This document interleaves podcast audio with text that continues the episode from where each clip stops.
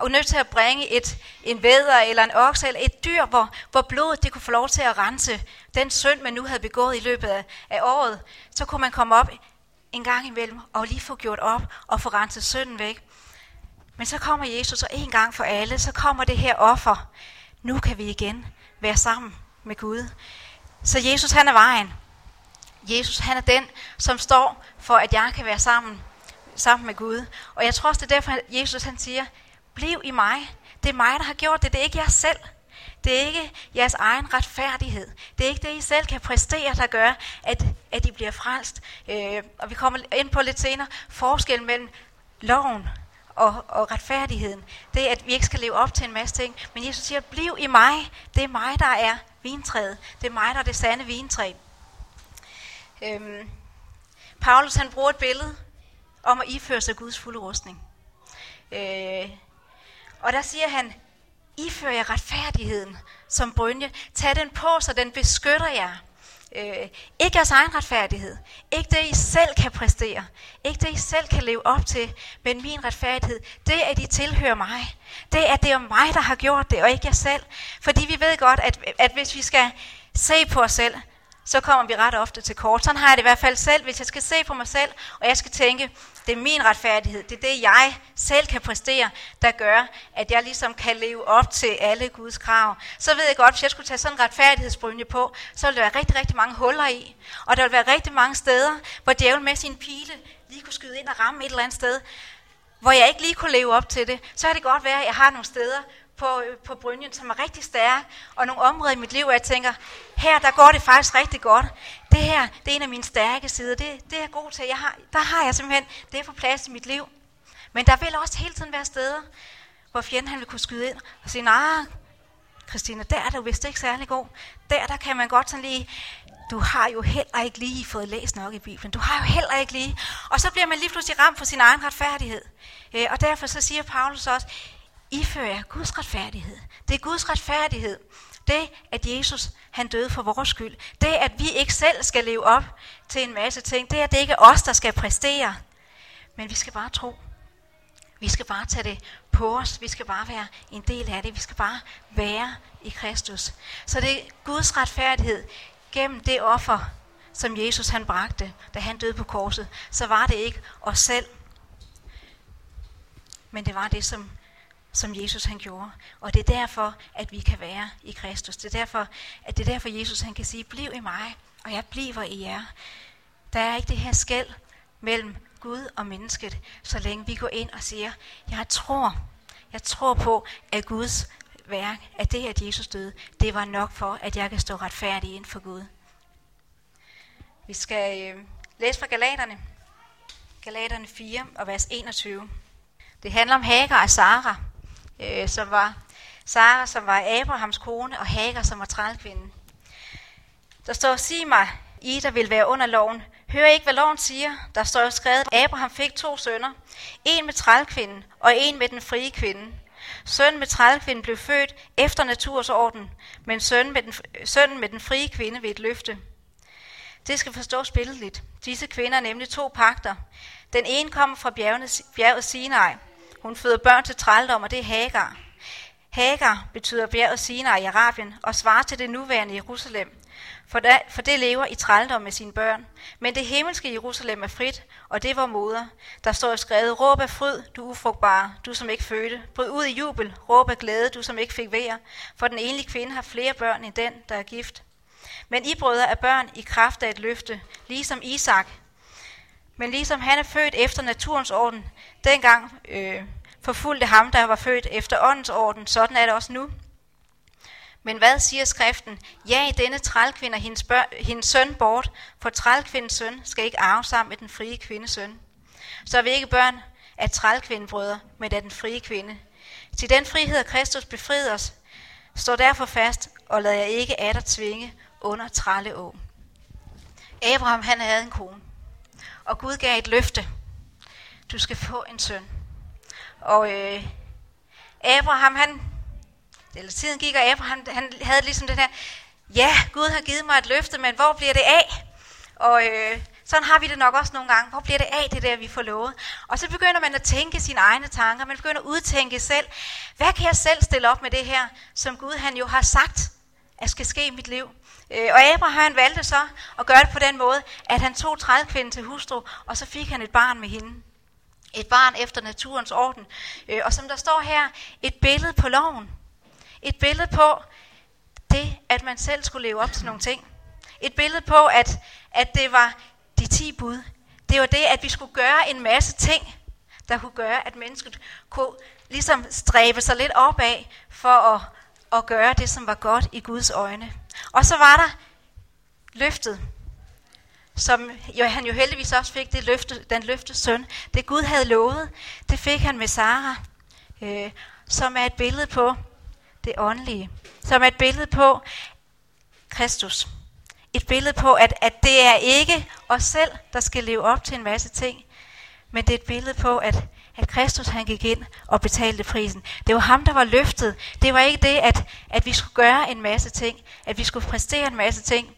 Øh, og nogle gange så har man det nok sådan, man hører nogle ting, Gud, Gud taler ind i ens liv, og så når det ikke lige går i opfyldelse med det samme, så kan man godt sådan sætte sig ned og tænke, Nå, hvordan kan jeg så selv lige få de her ting til at gå i opfyldelse? Jeg kan huske, at vi skulle flytte til Kolding for nogle år siden. Øhm, der talte Gud til mig meget klart, da lige snart vi havde solgt vores hus. Så sagde Gud, og vi satte huset til salg, og det blev solgt i oktober måned, med overtagelse 15. december. Og lige snart vi havde skrevet under, så sagde Gud, den sidste onsdag i november måned, altså 14 dage inden vi skulle være ude, der ville være et hus i avisen, som I kan lege. Øh, og så går tiden jo, og man bliver sådan lidt, ja, to uger før vi skal flytte Gud. Det er sådan lige tæt nok på, og hvad nu med børnenes skole, og hvor skal jeg melde dem ind henne? Og så begynder man sådan lidt at lave sine egne planer. Det gjorde jeg i hvert fald. Fordi selvom, selvom jeg havde fået det her løfte, at huset det ville være der, så havde jeg alligevel sådan, tænk nu, hvis ikke det er der. Tænk nu, hvis det bare var mig selv, der havde bildt mig det ind. Øhm, og jeg, jeg fulgte godt med i avisen, hvad der var, og vi kontaktede nogen, som havde et hus, vi kunne lege, og det lå rigtig lækkert ned til Slotsøen osv. Øh, men det var smadret dyrt, og det var rigtig dårligt indrettet. Og vi kunne først overtage det 1. februar. Men så var der nogen oppe i Apostolskirke, som havde et lille hus på 100 kvadratmeter. Nu har vi jo fem børn og har sådan ligesom brug for lidt plads. Men vi kunne godt få lov til at lege det øh, de måneder der, indtil at vi kunne overtage et andet hus 1. februar. Og vi tænkte sådan lidt, hmm, skal vi gøre det, eller skal vi ikke? tænke, ah, hmm, hmm, vi må hellere, vi må hellere sige ja, fordi så har vi jo noget. Og vi aftalte med ham her, øh, manden, at vi godt vil lege huset. Men det der hus fra 1. februar, der havde alligevel sådan, ah, nu er det først 1. februar, lad os lige se tiden an, inden vi sender, skriver under og sender den der lejekontrakt. Øh, og så kom vi hen, og, og hun ringer godt nok ned fra Spanien og siger, hvad, den der lejekontrakt, jeg har ikke set den endnu. Jamen det er fordi, der er lige et eller andet, øh, jeg, jeg kan se, der står nogle ting omkring huslejestigninger, jeg er ikke lige helt sikker på, og sådan lige lidt dårlig undskyldning, fordi åh, jeg havde bare den her dato, så jeg så gerne vil over, for at se, Gud, går det jo nu også i opfyldelse, det du har sagt. Og når vi så kom til den dato, så ganske rigtigt, så i avisen, så står der et hus på 180 kvadratmeter plus kælder osv. til leje for 6.000 kroner, jeg tror, jeg, vi skulle give for det. Som jo ikke er en særlig høj husleje for et hus midt inde i Kolding. Og jeg kunne ikke komme igennem første dag, så var jeg nødt til at ringe. Dagen efter huset havde været der, jeg måtte ringe ned til, på kontoret og sige, jeg har set, I har et hus, det kunne vi godt tænke os at lege. Jamen det er i orden, siger hun, det kan I godt. Hvornår vil I se det? Så jamen, vi bor i Maja, vi har mulighed for at komme ned i weekenderne. Og der var jo kun 14 dage, til vi skulle flytte, så det skulle sådan lige gå lidt stærkt. Jamen vi er her altså ikke i weekender, siger. Det, der har vi lukket på kontoret. Nå, så vil vi bare gerne lege det, og vi vil gerne betale depositum på de der 25.000, eller hvad vi skulle betale. Så det var sådan lidt, hvor man tænkte, hold da op Gud, hvad er det lige det her for noget? Øh, men Gud har jo talt om det. Gud har jo sagt til mig for længe siden, den dag, der vil der være et hus. Og når vi så det i avisen, så var vi ikke i tvivl, om det var det. Øh, og når vi kom derned et par dage, inden vi skulle overtage det, for der fik vi lov til at komme ned og male, så tænkte vi, wow, for et hus. Det var lige sådan et hus, hvor vi tænkte, wow, det kunne vi lige drømme om, at få sådan et hus. Der var plads til børnene, og, og tre stuer havde vi, og virkelig lækkert hus. Tænk bare, hold da op Gud. Tænk, at man kan være så dum, at man ikke stoler på Gud. Tænk, at man kan være så øh, opslugt af sine egne ting, at man ikke har tid til at vente på, at Gud egentlig skal svare på det, som han har sagt, at han vil gøre. Fordi for mig, et eller andet sted kunne man sige, om jeg meldte børnene ind i den ene eller den anden skole, dagen inden de skulle starte, eller 14 dage inden de skulle starte, eller to måneder inden de skulle starte. Et eller andet sted kunne det være ligegyldigt, for de skulle først starte efter juleferien alligevel. Men man får nogle gange så travlt med, når Gud har talt med, nu skal det jo også gå i opfyldelse, og er det nu rigtigt det, han har sagt? Men stol på Gud. Stol på Gud, når han taler. Øh, for han kommer til at føre det igennem, det som han taler ind i dit liv. Og du har ikke, øh, du behøver ikke frem øh, buse og, og fremskynde det Gud han har talt, for når Gud han har talt, så kommer han også til at føre det igennem. Jeg vil egentlig sige noget om forskellen på, på loven og så det at leve i frihed. Men jeg tror, det er vigtigt, at vi ikke kommer ind og lader styre af loven. Lad os styre af, at vi skal leve op til en masse ting, og lad os styre af, at vi kan gøre en masse ting for at være i Guds plan. Når Gud han taler, så fører han det også igennem. Og det er ikke op til os, men det er op til Gud. Men tit så får vi det sådan, at vi tænker, ah, jeg skal lige lægge lidt til Guds plan, og jeg kan nok godt gøre lidt for, at Gud bedre kan lide mig. Hvis jeg nu virkelig skal møde mennesker på min arbejdsplads, så må jeg hellere bede lidt mere, end det jeg har gjort. Og nogle gange så er det også rigtigt, nogle gange så skal vi måske søge Gud mere. Men nogle gange så kan det også være, at man falder i den her, øh, Am, nu, nu fik jeg ikke snakket med nogen på mit arbejde i dag, fordi jeg fik jo ikke læst her til morgen, og så er Gud nok sur på mig. Jeg ved ikke, om I kender det, nogle gange så, så sætter man det selvfølgelig sådan lidt op, hvor man kan sige, det er måske lidt overdrevet i den her sort-hvide kategori, man sætter det op i.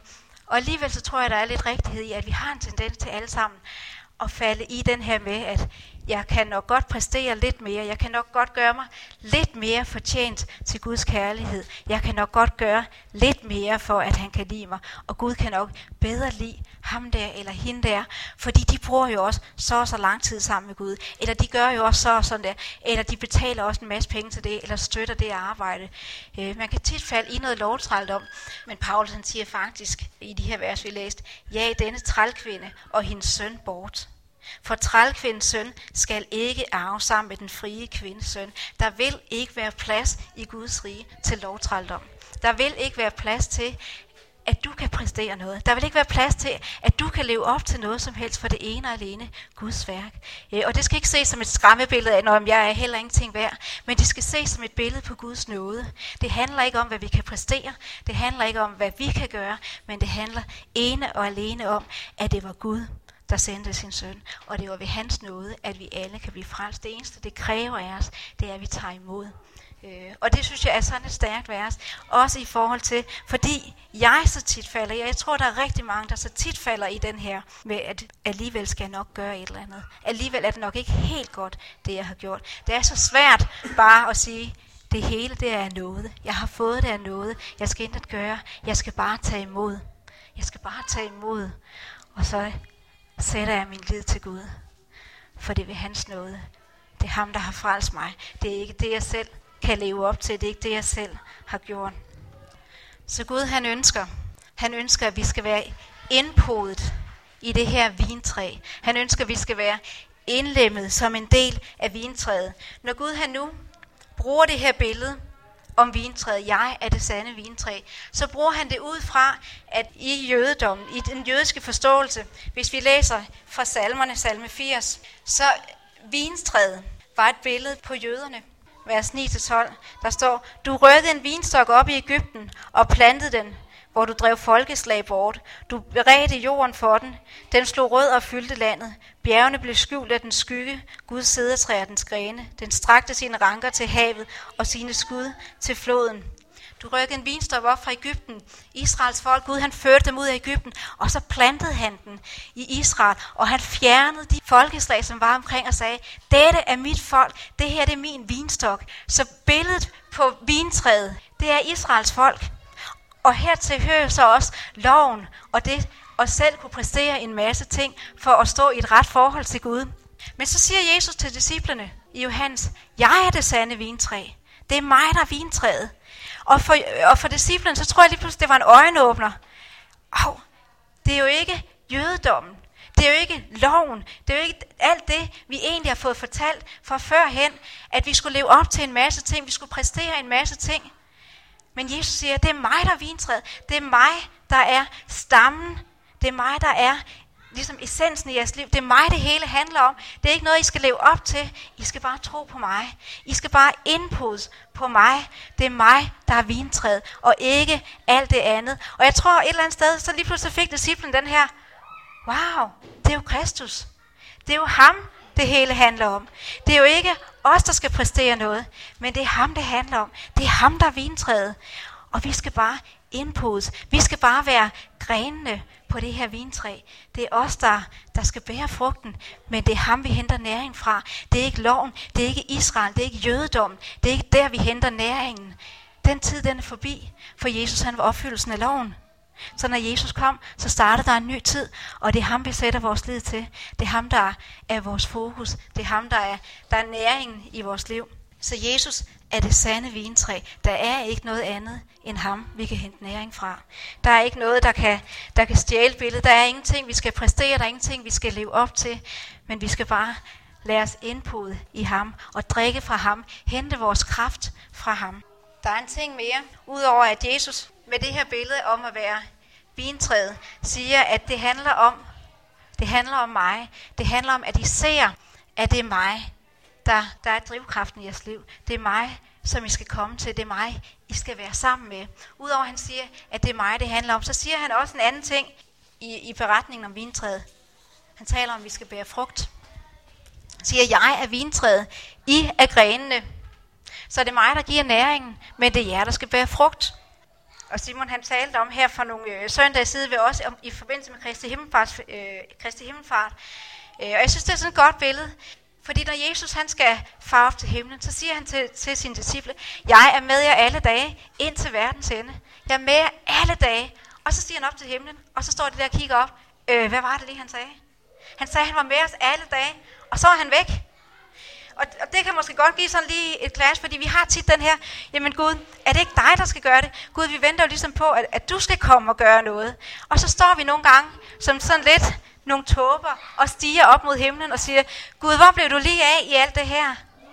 Men Gud, han, han siger, det er godt, jeg går bort, for når jeg er borte, så kommer Helligånden. Så det er lige pludselig ikke alt det der ydre, fordi vi har en tendens til måske gerne vil se hen på Jesus og se, at det er Jesus, der gør tingene. Hvor, hvor Jesus siger, at det er jo ikke mig, der skal gøre det. Jeg kan jo kun være et sted. Og hvis det er mig, der går rundt og gør tingene, så vil I være afhængige af mig og gå og kigge på, hvad er det, jeg gør. Men jeg har brug for, at I får Helligånden, så det lige pludselig handler om det, der er inde i jer. Så er det jer, der kommer til at gøre en forskel ved Helligånden, så I kan være alle steder ud over hele jorden for at bære frugt. For jeg ønsker, at I skal bære frugt. Når vi læser videre ned i, i forretningen med vintræet, så står der, I skal bære frugt. I skal bære frugt. Gud han ønsker, at vi skal bære frugt. Jeg vil gerne læse et andet vers for jer også i Efeseren 2, og vers 9 og 10. Det skyldes ikke gerninger, for at ingen skal have noget at være stolt af. Det er omkring frelsen. Det skyldes ikke gerninger, for at nogen skal være stolt af. For hans værk er vi skabt i Kristus Jesus til gode gerninger som Gud forud har lagt til rette for os at vandre i. Og nogle gange så kan man godt få det sådan lidt kløjs i halsen, fordi når man snakker om det der med gode gerninger, så siger ja, men det handler jo ikke om gode gerninger, for frelsen har jo ikke noget med gode gerninger at gøre. Jeg er frelst af noget, jeg er frelst med min tro. Ja, men vi er frelst til gode gerninger. Vi er frelst til at gøre en forskel. Jesus siger, bær frugt, gør gode gerninger, gør en forskel for de mennesker, der er omkring jer. Og det tror jeg er rigtig, rigtig vigtigt. Jakob han taler også om det. Vis mig din tro uden gerninger. Det er ligesom om, det er en, en, en tro, der er død gør en forskel for mennesker. Hvis ikke, at du går ud og snakker med mennesker, hvem skal så gøre en forskel øh, i menneskers liv? For øh, en del år siden, da vores tvillinger, Karoline og Oliver, var små, de er 13 år nu, men da de var små og lå i barnevogn, så øh, var vi ude at handle en dag. Og vi skulle handle ned i Fakta, og i Fakta, der var det bare sådan, der kunne man ikke have en tvillingbarnevogn med inden, for man kunne ikke komme igennem ved kasserne. Så, øh, så Simon han gik ind og handlede, og jeg stod udenfor med barnevognen og ventede. Øh, og da jeg stod dernede, så, øh, så holdt der en anden tvillingebarnevogn udenfor, øh, så hun var gået ind for at handle, og så stod jeg sådan øh, og ventede derude, og så kom hun ud, og Simon var stadigvæk ind og handle. Og så fik jeg det bare sådan, øh, fordi vi faldt lige i snak, og så sagde Gud til mig, øh, du skal bede for hende. Fordi hun fortalte mig, ja, vi har fået de her tvillinger. Øh, det er vores eneste børn, og jeg vil så gerne have flere børn. Men lægen har sagt, at jeg ikke må få flere børn, fordi det har været så kompliceret, og de vil være bange for mit liv, hvis jeg skulle få flere børn. Og Gud sagde, bed for hende. Bed for, at hun må kunne få flere børn. Og jeg tænkte, okay, vi står lige her på gaden midt i Kolding, og oh, hvad tænker for, ej. Og jeg stod sådan virkelig havde den her snak med Gud, ej Gud, det kan jeg ikke. Det kan jeg ikke, og vi snakkede videre, og jeg kunne mærke, hvordan det fyldte rigtig meget på indersiden. Og alligevel så, så jeg sådan, ej, det gør det altså ikke. Og Simon han kom ud, og jeg sagde farvel til den her dame, og så skiltes vores veje. Og jeg havde sådan et eller andet sted, ej, hvorfor gjorde jeg det ikke? Og alligevel så har man det der frygt for, hvad vil de nu reagere med? Hvordan vil de nu sige og tænke? Og der gik lang tid, der gik måske nogle måneder, så skulle vi til øh, sådan en øh, overhøring, tror jeg man kaldte det, op i Apostolsk Kirke, sådan en velsignelse af de 14-årige. Øh, så vi sad deroppe øh, i kirken, og pludselig så kommer den her kvinde ind i kirken. Hun er medlem af Apostolsk Kirke, og havde sin daglige gang der. Og så står jeg bare og tænker, helt ærligt, Gud, kunne du ikke have fortalt mig det? Nej, man tænker sådan lidt, Gud han sætter jo ikke en på en større prøve, end man kan klare. Gud han vil jo ikke prøve mig over evne. Men Gud han sagde ligesom, prøv at bede for hende. Og jeg er ret sikker på, at hvis jeg havde stået nede på gaden og sagt til sådan en kristen kvinde, jeg tror på, at Gud han kan helbrede dig. Så tror jeg, der var et eller andet i hende, der havde sagt, yes, det tror jeg også på. Hvor er det fantastisk, at Gud har talt til dig om mit liv. Det tror jeg helt ærligt, hun var reageret med. Sådan ville jeg i hvert fald selv reagere, hvis jeg havde en sygdom, og en eller anden vild fremmed kom hen til mig og sagde, jeg tror Gud, han kan gribe ind i dit liv. Wow, så ville jeg virkelig tænke, Gud, det er dig det her. Men jeg var ligesom, jeg tror ikke. Jeg var ikke frimodig nok. Og jeg havde det virkelig skidt med, at jeg ikke havde gjort det. Og jeg havde sådan, helt ærligt Gud, hvis du gør det så nemt, så vil jeg da gerne gøre det en anden gang. Og jeg tror, når Gud han taler til os, så tror jeg ikke, han starter med at sige, tag en ølkasse og øh, stiller ned på strået øh, midt i København, stille op og forkynd mit ord til alle mennesker, og, øh, og helbrede de syge osv. Det kan godt være, at han gør det for nogen, og det kan godt være, at nogle af os måske står der en dag, det skal jeg ikke kunne svare på, men jeg tror ikke, Gud han gør det som det første. Jeg tror ikke, Gud han overskrider så mange grænser i ens liv, at han gør det helt umuligt for os. Men jeg tror, at Gud han tager ligesom de ting, der ligger lige foran os, og siger, træd ud på de her ting, så skal du få lov til at se, at jeg er med dig. Så skal du få lov til at se, at din tro, den styrkes, og du får lov til at bære frugt. For jeg er ret sikker på, at hvis jeg havde bedt for den her kvinde, så havde min tro været større næste gang. Men fordi jeg ikke gjorde det, så er min tro stadigvæk det samme sted, og jeg er nødt til at vente til Gud, han igen begynder at sige, gør det der, gør det der, gør det der, inden jeg sådan og det kan godt være, når vi kommer dertil, at jeg nogle gange alligevel træder tilbage og siger, ej Gud, jeg ved altså ikke lige, om jeg tør. Men jeg har alligevel den her siddende om min arm, der siger, hvad var det, der skete sidste gang? Hvad var det, der skete, dengang Gud han talte til dig om at tale med den her kvinde, om at bede for den her kvinde? For Gud han sender ikke større krav, end at vi kan honorere det. Han stiller os ikke i situationer, hvor ikke at vi kommer til at lykkes i det, vi gør. Så Gud han ønsker, at vi skal bære frugt. Og jeg tror, det er vigtigt. Jeg tænker, nu ved jeg ikke, det er jo ikke mig, der er biologilærer som Simon, men jeg forestiller mig i hvert fald, at hvis man har sådan et vintræ, og man bruger al næringen på sig selv, hvis man sidder der som, et, som en gren og bruger al næring på sig selv, så tror jeg, så kommer der bare en masse blade. Altså sådan forestiller mig, det kan godt være det er helt forkert, men jeg forestiller mig bare, at hvis vi sidder i kirken og hører en masse undervisning, og det bare handler om os selv, så bærer vi ikke frugt. Så kommer der ingen frugt ud af vores liv, men i stedet for en masse blade, for jeg fortsætter, et eller andet skal der jo komme ud af alt det, vi hører, men det er bare noget, der måske pynter på os selv. Noget, som bare gør, at vores gren, den sidder der og ser rigtig flot ud med en masse fine blade, men ingen frugter, hvis ikke, at vi tager de her skridt en gang imellem og siger, jeg vil også bære frugt i mit liv. Så, øh, så det skal være sådan lidt også en udfordring til dig i dag, at Gud han ønsker, at du skal bære frugt. Han siger det i den her beretning om vintræet, som den ene halvdel, vær i mig og bær frugt. Vær mine grene, vær dem, som bærer frugten. Jesus siger jo ikke, jeg bærer frugten. Han siger, det er mig, der ligesom er stammen. Det er mig, I henter næring fra. Det er mig, I sidder på. Det er mig, I kommer til. Og jeg giver jer det, der skal til. Men det er jer, der skal bære frugt, for det er jer, der er grenene. Og det tror jeg, at vi må opøve os i. Det tror jeg, vi må udfordre os selv med, og det kan være en udfordring. Men hvis ikke du selv måske har stået i den situation, hvor Gud han har talt til dig om at gøre nogle ting rent konkret, så tænk over i hvert fald, hvis ikke andet, næste gang Gud han siger, eller når Gud han taler til dig om noget, så tænk, hvis ikke andet på den her beretning om mig, som stod der og var så dum og ikke engang turde bede for en, som er kristen. Gud han sætter ikke en i en større, på en større opgave, end at vi kan honorere det. Der står også i beretningen fra Jakob, jeg har ikke skrevet ned her, om tro uden gerninger. Hvis vi bare tror, så har vi måske den her tendens til at sige til folk, gå bort og klæd dig varmt, og få noget at spise og noget at drikke. Og så sender vi dem bort uden noget som helst. Vi ved, at det er os, der er i Kristus. Vi ved, når vi har taget imod evangeliet, når vi har taget imod Jesus, så har vi det, som verden har brug for. Vi har den nåde, som mennesker de længes efter. For når vi ser ud i verden, så ser vi også en verden, hvor man skal præstere en masse ting for at være noget. Man er nødt til at gøre noget. Som regel er det ikke nok, at man bare er sig selv. Man kan ikke bare være, man skal gøre noget. Men Jesus siger, giv dem dog noget. Sørg for, at de får noget at spise. Sørg for, at de har noget at klæde sig med. Sørg for at være der for mennesker. Sørg for at gøre en forskel i deres liv. For hvis ikke du gør det, hvem skal så vidne for dine kollegaer? Hvem skal så snakke med dine naboer? Måske er du den eneste kristne, de møder i deres liv. Hvis ikke du taler Guds ord, hvis ikke du rækker dem det bid brød, som de har brug for, hvem skulle så gøre det? Sørg for, at der er frugter i dit liv. At dit liv ikke bare er en gren fyldt med blade. At du bare modtager Guds ord søndag efter søndag, uden at bære frugt. Uden at sige, den næring, jeg har fået, den skal bruges på andre mennesker.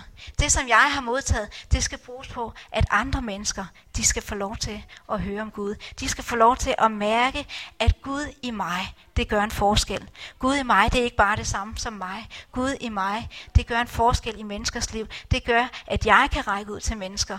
At jeg kan møde menneskers behov. At det ikke bare er samfundet, der altid møder menneskers behov.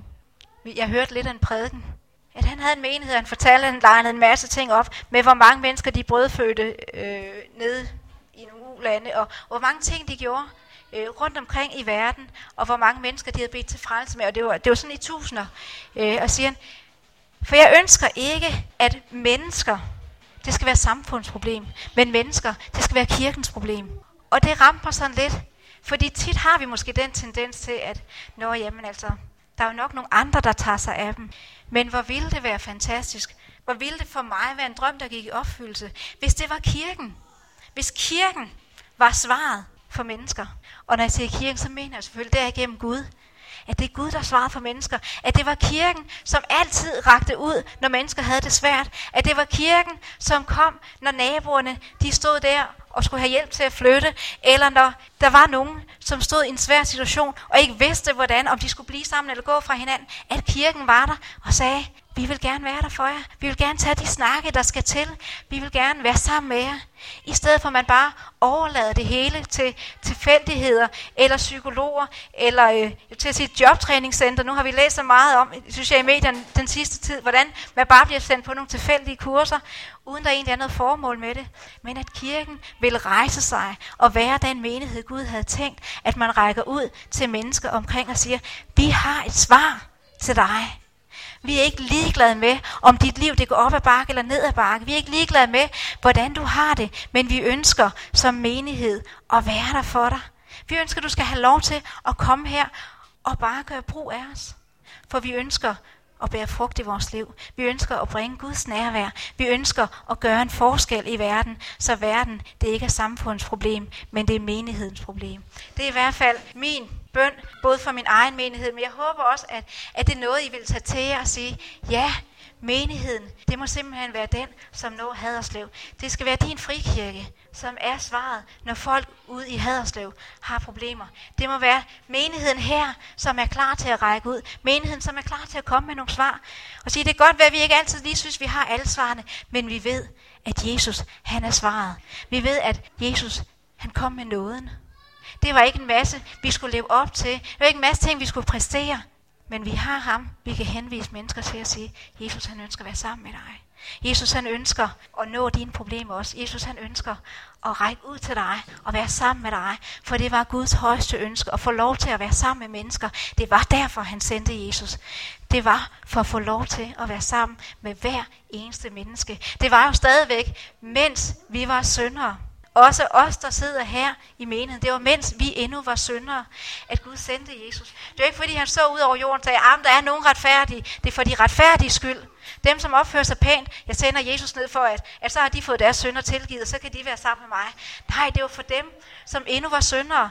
Dem, som stadigvæk levede på den måde, hvor vi nogle gange kan vrænge næsen, når vi ser på folk ude i verden og siger, at det er også for dårligt, de lever på den og den måde. Det var lige præcis for dem. Og ikke for os, som allerede er frelst, men lige præcis for dem, som endnu ikke har fundet Kristus, at han kom. Og det kan godt være et eller andet sted lidt et clash for os, fordi vi som mennesker nogle gange kan være lidt fordømmende og sådan lige vrænge næse af folk, eller tænke nogle tanker. Men det var for dem, som stadigvæk var syndere, at Jesus han kom. Jeg vil godt slutte af med at læse fra, øh, fra Johannes 15 igen, og så bare læse de sidste vers i, i området øh, fra det sande vintræ. Øh, vers 7 og 8. Hvis I bliver i mig, og mine ord bliver jer, så bed om hvad I vil. Om helbredelse, om menneskers frelse, om mere tro, om frimodighed til at vidne for mennesker. Bed om hvad som helst, og I skal få det. Derved herliggøres min fader, at I bærer mig en frugt oplever mine disciple, at I bliver mine efterligner, at I bliver nogen, som ligner mig, nogen, som gør det samme. Jeg gør større ting, end jeg gjorde, dengang jeg gik på jorden. Det er det Gud, han ønsker for os. Det er det Gud, han ønsker i vores liv. Vi kan bede om hvad som helst, som er efter hans hjerte. Hvad som helst. Og det synes jeg et eller andet sted er utrolig stort. Vi kan bede om hvad som helst. Det betyder, hvis jeg beder for mine kollegaer, Gud, jeg ønsker, at de skal møde dig, så vil Gud også høre den bøn. Og så må jeg træde ud i tro og sige, jeg vil, jeg vil bære frugt. Jeg vil simpelthen gøre en forskel. Gud, hjælp mig til at få de anledninger, der skal til, for at jeg kan få lov at tale ind i deres liv. Hjælp mig til at, at gribe de chancer, som er. Og hjælp mig at være frimodig. Hjælp mig at være frimodig, så jeg tør at gøre en forskel for mennesker. Så vær i mig, vær mine grene, siger Jesus. Og så bær frugt. Amen. Min gave fornægter sig ikke. nu kan man tage det, som man vil, om man føler, det er en gave. Øh, men, men, men jeg kan simpelthen ikke lade være. Nu har jeg jo siddet dernede og fået lov til bare at, at, at sidde og lytte til, til Guds ord. Det er jo pragtfuldt. Så kan jeg koncentrere mig om, om det, som... Altså at lytte, det er sjældent. Og jeg oplever, at han, han har talt til mig om og en hilsen til jer. Og øh, hilsen, den øh, handler om, om Abraham og Isak. Og øh, jeg fik den egentlig lidt før jeg kom hertil, men efterhånden som jeg har siddet her og, og lyttet, så er jeg bare blevet mere og mere sikker på, yes, det her, det skal, du, det skal du sige til menigheden her. De er på vej ind i en ny fase, og ordet her er til dem. Og det handler lidt om, om Isak. Abraham han drog ud et sted, han anede ikke, hvor han boede i Ur, og Gud sagde til ham, drag afsted, så vil jeg vise dig, hvor du skal tage hen. Og så tog han ud sådan lidt i det blinde. Han anede ikke, hvad fremtiden ville have at byde på, men han rejste afsted. Der i det land, der fik han et, et løftesland. Og jeg tror på, øh, på nogle måder, så, så ligner øh, jeres tid Abraham. Ikke? I drager ud, I ved ikke helt, hvad fremtiden har at byde på i det nye sted. I har sagt farvel til de her lokaler her, men I har et håb på, at Gud han vil være med jer, og han vil give jer det område, som I flytter ind i. Er det ikke sandt? Det, det, det må I godt have et håb om, ikke? I håber på, at I kan gøre, at I kan udbrede Guds rige, at I kan være til velsignelse, at I må føle jer velsignet, for at I kan være til velsignelse, der hvor Herren har sendt jer hen. Ja? Jeg håber ikke på det. Kom on. Amen. Vi håber på, at vi er velsignet, for at vi kan være til velsignelse. Vi håber på, at vi har nok til at give ud af. Vi håber på, at vi har overskud af tid og midler, for at vi kan være til velsignelse, når folk kommer til vores dør. Når vi ser, at folk de kommer og har brug for hjælp, så har vi tid til både at være sammen med dem, tid til at investere i dem osv. Yes, vi må være velsignet. Vi er Herrens folk på jorden. Og det kaldte Gud Abraham til. Abraham han fik en søn, og så var der en hungersnød på Isaks tid. Og nogle gange så kan man godt komme igennem tider, hvor der er hungersnød. Man kan komme igennem tider, hvor der er mangel. Og her i 1. Mosebog kapitel 25, der står der om, at der kom en ny hungersnød hen over jorden der, hvor Isak han var. Nu skal vi lige læse her. Der blev hungersnød i landet. Det var en anden hungersnød end den, der havde været på Abrahams tid. Isak drog til filisterkongen Abimelech i Gerar, og herren viste sig for ham og sagde, du må ikke drage ned til Ægypten. Bliv i det land, jeg giver dig besked om.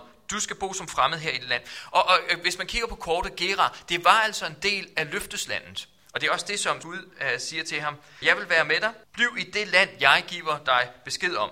du skal bo som fremmed her i landet, så vil jeg være med dig og velsigne dig. Jeg vil give dig din efterkommer alle disse lande, og jeg vil opfylde den ed, jeg tilsvor din far Abraham. Så Gud siger til Isak, det kan godt være, at der er mangel, men bliv her. Bliv her. Det kan godt være, at du tror ud på et løfte, det gjorde Abraham, og så er du i løfteslandet, og der er mangel. Men Gud siger, bliv her. Lad være med at vende tilbage til Ægypten. Lad være med at bakke ud. Bliv her. Der er et tidspunkt, hvor man skal drage ud, og der er et tidspunkt, hvor man skal blive. Jeg tror på, at jeres timing med at drage ud, den er lige i øjet, og jeg tror på, når I kommer derud, så skal I blive der. og så ser vi lige øh, på det andet sted, der står det så, da Isak såede korn der i landet, fik han samme år 100 folk, for Herren velsignede ham, så han, han blev en velstående mand, og det blev ved med at gå fremad for ham, så han til sidst var meget velstående. I et år med hungersnød, der såede han, og han fik 100 folk. To steder i Bibelen står der om den her 100 folk. Her og så på det andet sted, hvor der står om hjertets, altså Jesus han snakker om, at, at, at dem, som, som uh, tager imod Guds ord, de kommer også til at bære 100 folk. Så det er, vi, er, vi er altså ude i en mirakelhøst her. Men jeg tror på, at Gud han taler til, drag ud, bliv der, så, selvom I oplever, at der måske kommer til at lide mangel. Så vil det være, når man ekspanderer, så kommer man til at, åh, det er ikke ligesom, det var nok godt lidt bedre osv. Lad være med at drage tilbage til Ægypten. Lad være med at jeres tanker drage tilbage til Ægypten. Så der, hvor I er kommet hen, så skal I få lov til at se 100 folk. Jeg oplever virkelig, Herren har lagt det på mit hjerte. Det her det er måden, I kommer ud af mangel på. Det er ved at så i det land, som Herren han har givet jer. Og så skal I få lov til at se 100 folk.